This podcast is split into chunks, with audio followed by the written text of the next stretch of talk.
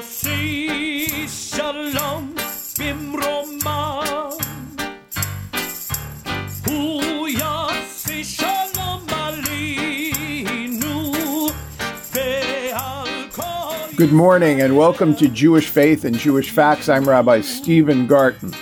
As many longtime listeners of our show know, each and every week, a guest and I discuss the weekly Torah portion.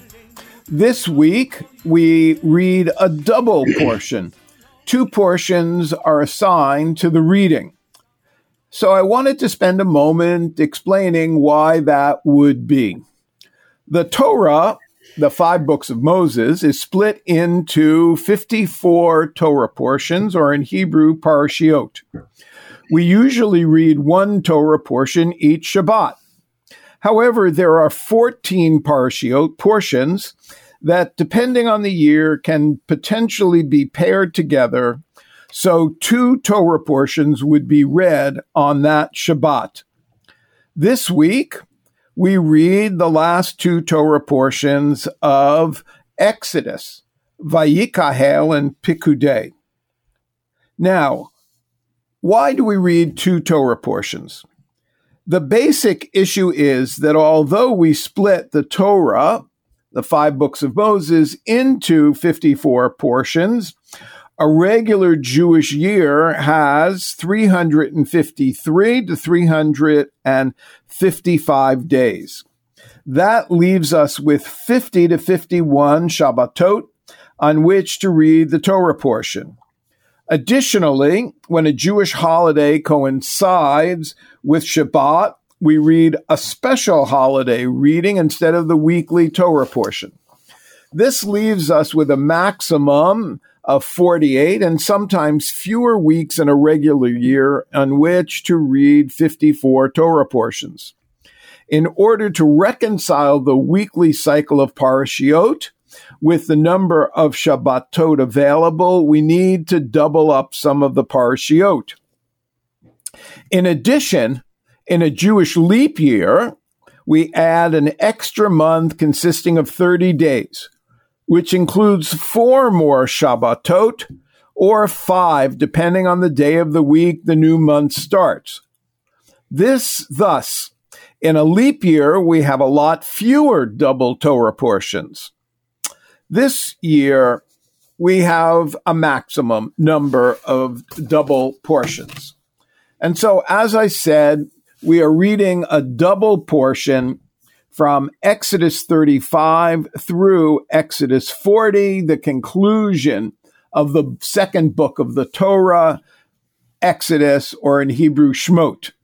Let me give you a synopsis of this Torah portion. Moses assembles the people of Israel and reiterates to them the commandment to observe the Shabbat.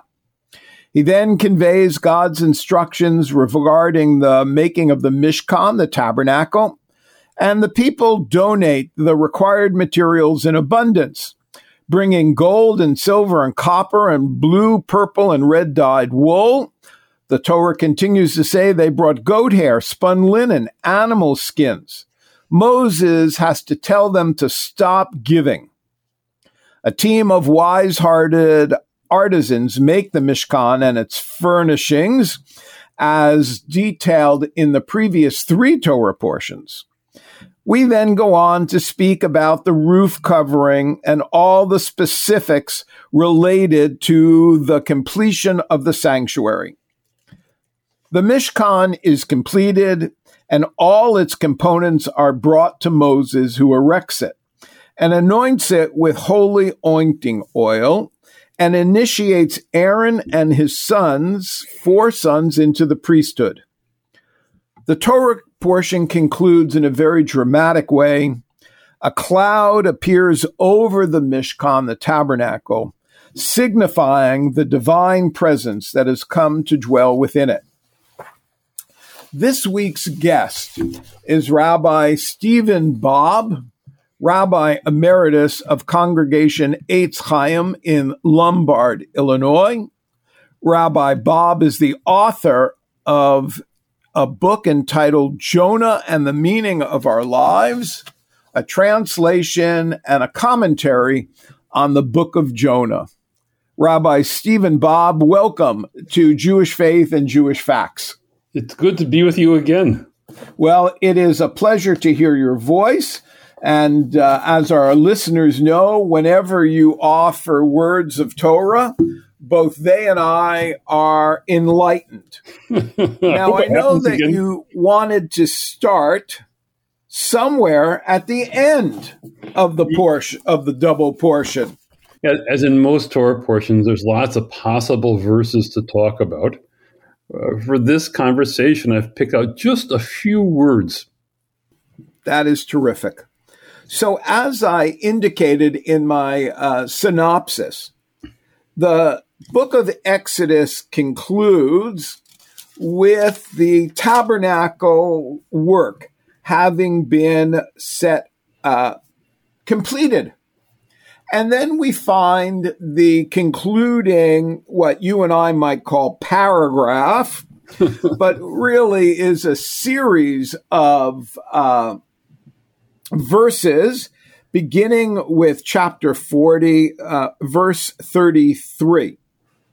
Um, and he set up the enclosure around the tabernacle and the altar and put up the screen for the gate of the enclosure, We're suggesting that this is Moses.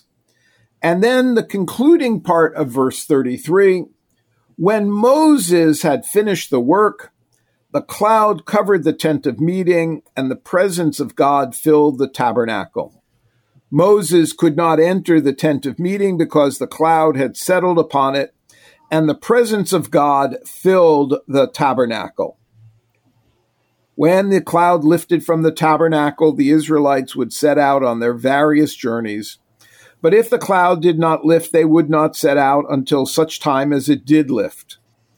The book of Exodus then concludes For over the tabernacle, a cloud of God rested by day, and fire would appear in it by night, in the view of all the house of Israel throughout all their journeys.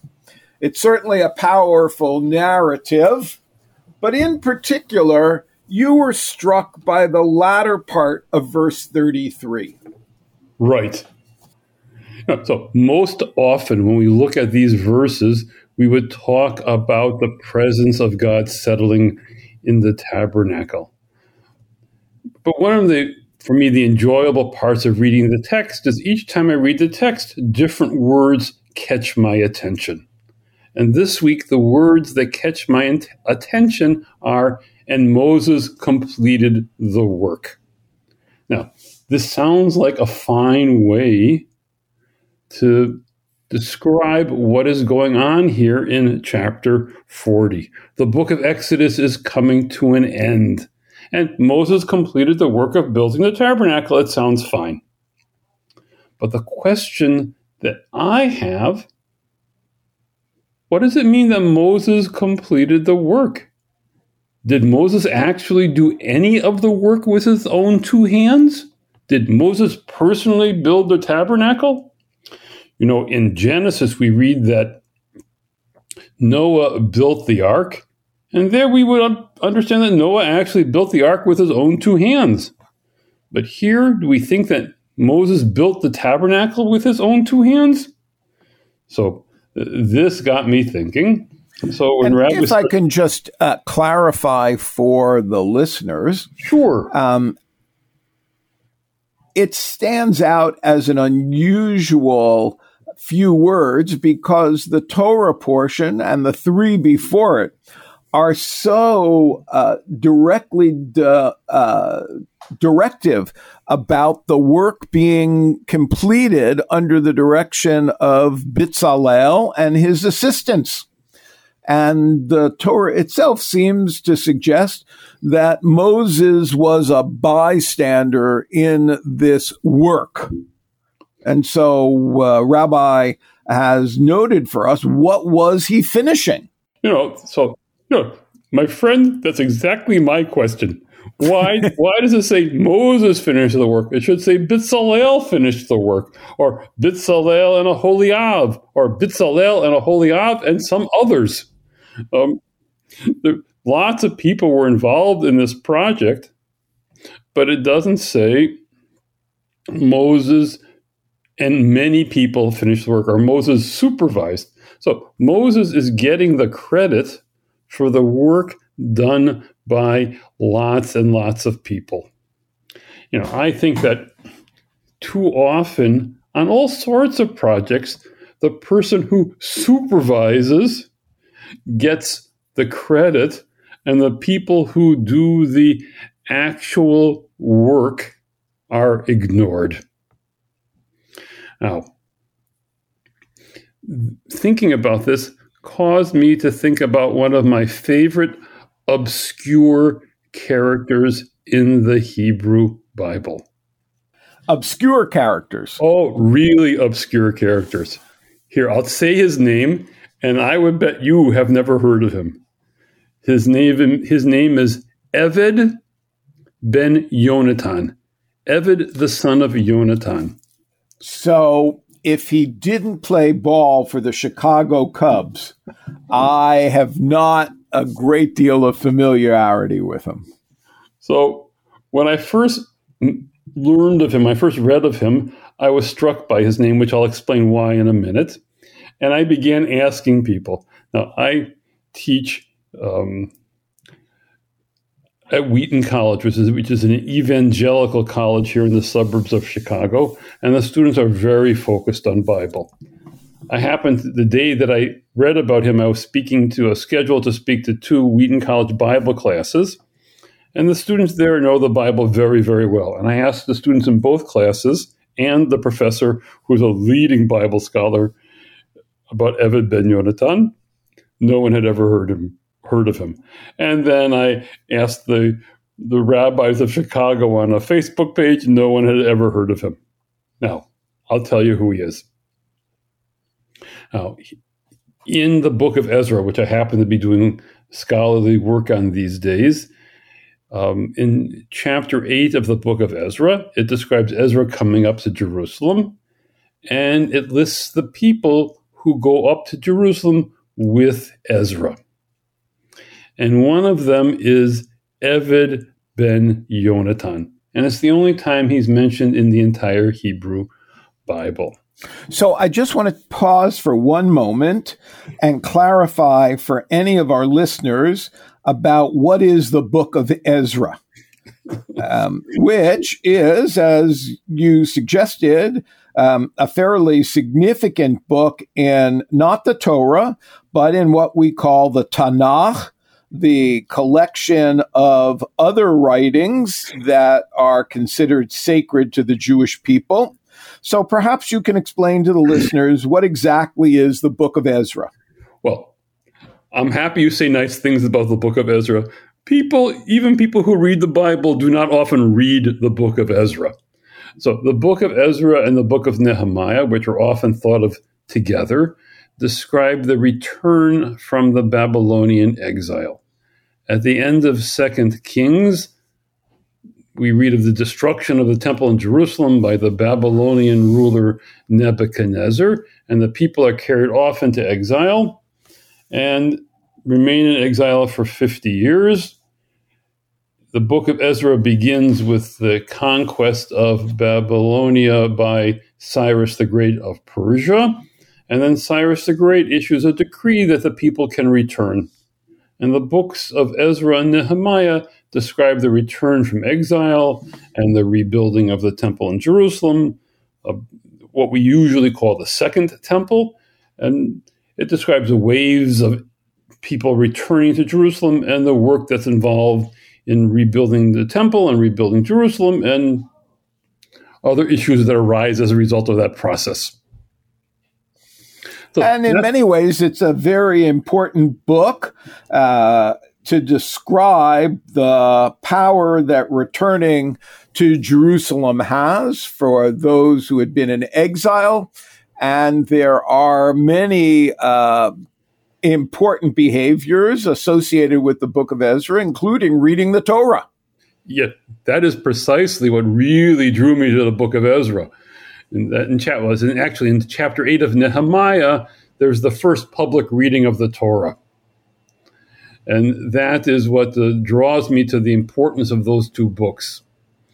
And I think that in some ways, Judaism, as we know it, begins there in chapter 8 of Nehemiah. Now, that's the famous part of the book of Nehemiah. This list of people returning with Ezra is not famous, and Eved ben Yonatan is not a famous person. He's mentioned only one time. He, I think we would use the term extra to describe Eved ben Yonatan. Now, what I love about him is his name. Now, Yonatan is a fine Hebrew name. It's generally translated as Jonathan. Other there's other people in the Hebrew Bible, other people in the Hebrew Bible named Yonatan. Eved is a bizarre name. Eved means slave or worker. So on Passover, we say Avadim Hayinu, we were slaves to Pharaoh in Egypt. The medieval Bible commentator Rashi, in his commentary to Ezra, on this verse, he comments on the Eved ben Yonatan name, and Rashi's comment is, "This was his name." So, for those who uh, are looking it up, Rashi is really saying, I know you're confused, but this was his name. Right, exactly. Now, my last name is Bob, B O B. And people don't believe me that it's my last name. More than once, people have said to me, it can't be your last name. So when Rashi says this was his name, I have a personal uh, identification with Rashi's comments. Because very often, I have to say, yes, this is my name. right? In spite of the fact that it doesn't sound like a, uh, what should we call, last name. Right. Right. Now, I imagined that he is called Eved because he was a worker. I imagine that we should see him as somebody who worked with his hands. That he's Eved because he is one of the people who actually rebuilt the temple. Eved might even be a nickname.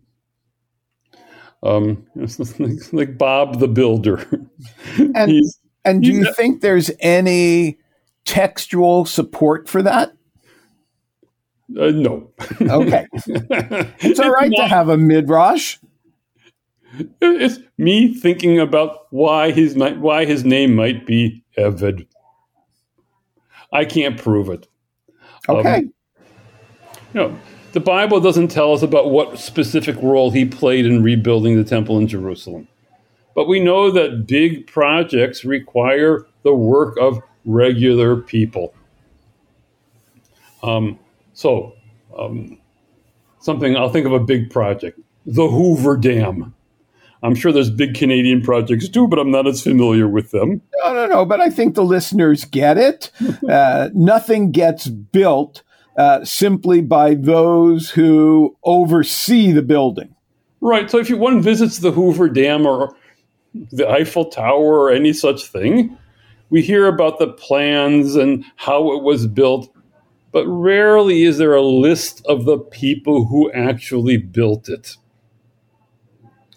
Know, that yeah, I think that's probably true in both countries. Right. So it's so I like the name of Eved Ben Yonatan because he really um, he, we can imagine that he was one of the actual builders. He is he's not simply an extra in this list in Ezra, but he's one of the people who actually um, built the temple in Jerusalem. I don't know who built the Hoover Dam, but I can imagine that Eved Ben Yonatan built the temple in Jerusalem. Oh, we talk about I can talk about you know, who built the state of Israel. So I can say, well, David Ben Gurion is the founding prime minister of the state of Israel. But I know there were people who played small, unknown people who played small roles. So there's a man named, a relative of ours, named Moshe Blaustein.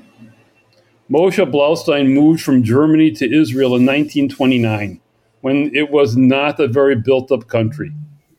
He was a founding member of a kibbutz named Givat Brenner, which went on to be the biggest kibbutz in Israel. And when he first got there in 1929, the British were in the control of the land of Israel, and Uncle Moshe built roads. So he built the road from Jericho to the Dead Sea. Now, when I drive on that road today, I, I'm sure it's been repaved since 1929, but I know the first road was built by great uncle Moshe. And he lived on the kibbutz, he worked in the orange grove. He was a lively fellow. I met him only when he was an older man, but Uncle Moshe once said to me, he held out his hands and said, These hands built the state of Israel. So thinking So about we have a kind of metaphoric notion of who is a builder. right, yes. You know, so Uncle Moshe is a builder. Eved Ben Yonatan is a builder. And I think more importantly, we can ask ourselves, in what way are we builders? In, in our congregations, in our communities, we're all part of bigger projects. And I can certainly speak for myself. When I feel that I'm part of a bigger project, I feel strengthened. I want to be part of a team. Um, when my son, who's now an adult, but when he was a teenager, he was on lots of sports teams. And the coaches always had metaphors. You know, we're all a brick in the wall. I mean, each season they had a different metaphor, but it was the same idea all the time that we're all individually part of something larger and that we all contribute something to the larger project. Um, too much in Western culture, it's I've got to be me. But I think the real message should be I've got to be we. That we want to be part of something larger. Whether it's a community effort, a political effort, a congregational effort, I always feel strengthened when I'm working together with other people.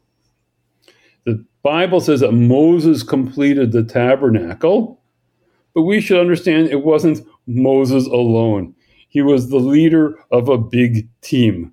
I don't know that they had fine uniforms like the Blue Jays or the Cubs, but But nonetheless, nonetheless, yes. he is um, identified as not just the supervisor, but you're suggesting that he's considered an important aspect of this project. Uh, and so the Torah wants us to think about him as a hands on guy. I think that's what you're suggesting. He's he's a representative of the larger group. Good. Know, um, and and when we work together, we can all be part of the larger group, and we can look at our own hands and say, you know, these hands did this and these hands did that. I enjoy working with my hands. I like to build things from wood, and I can. The chair I'm sitting on, I built. The desk I'm sitting at, I built. And I can say, literally, my hands built these things. But I know my hands have been part of much larger projects than simply pieces of furniture. And sometimes other people get credit for what I played a part in. And that's fine. I'm happy to play a part in the larger project. So, Rabbi, I'm wondering um, uh, it's somewhat easy to follow your interpretation and the message of the interpretation that as a team, we're all stronger than as individuals.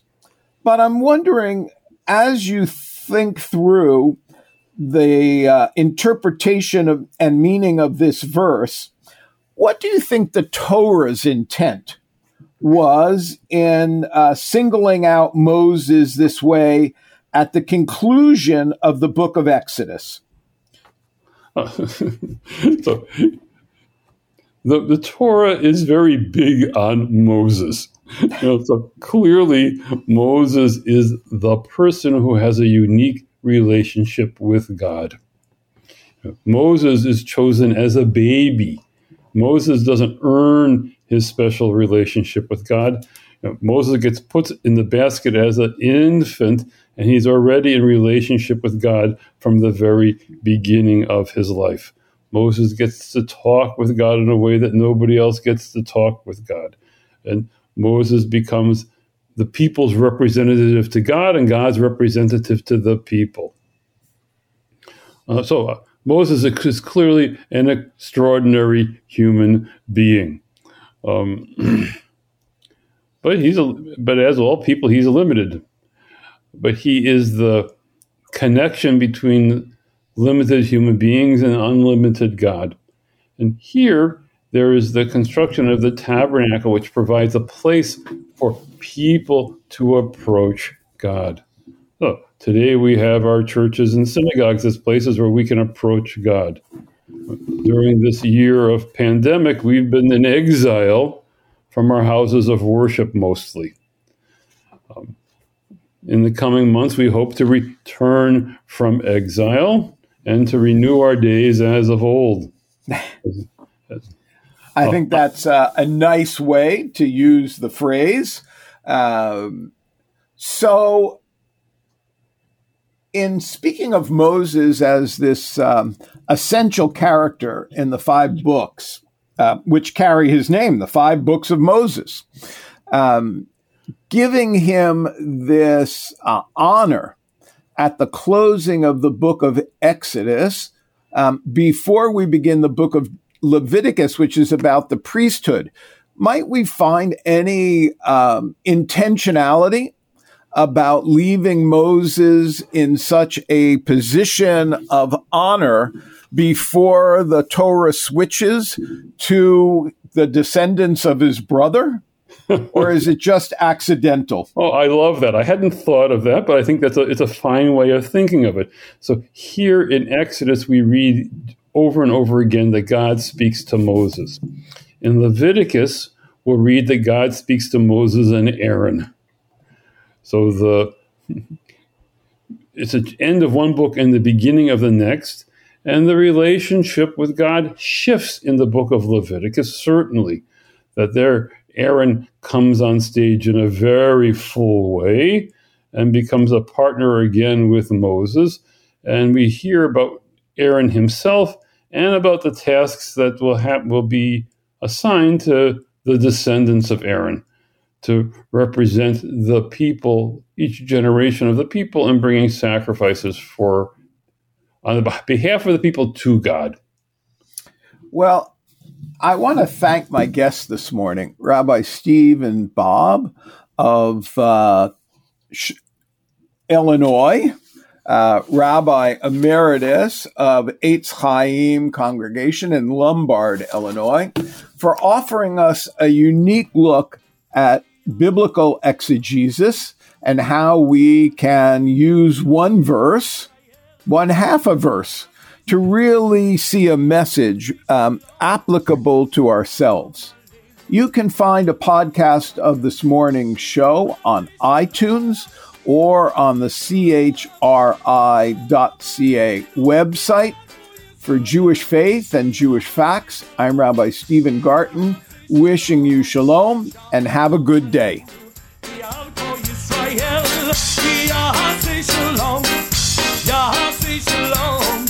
Shalom Aleinu,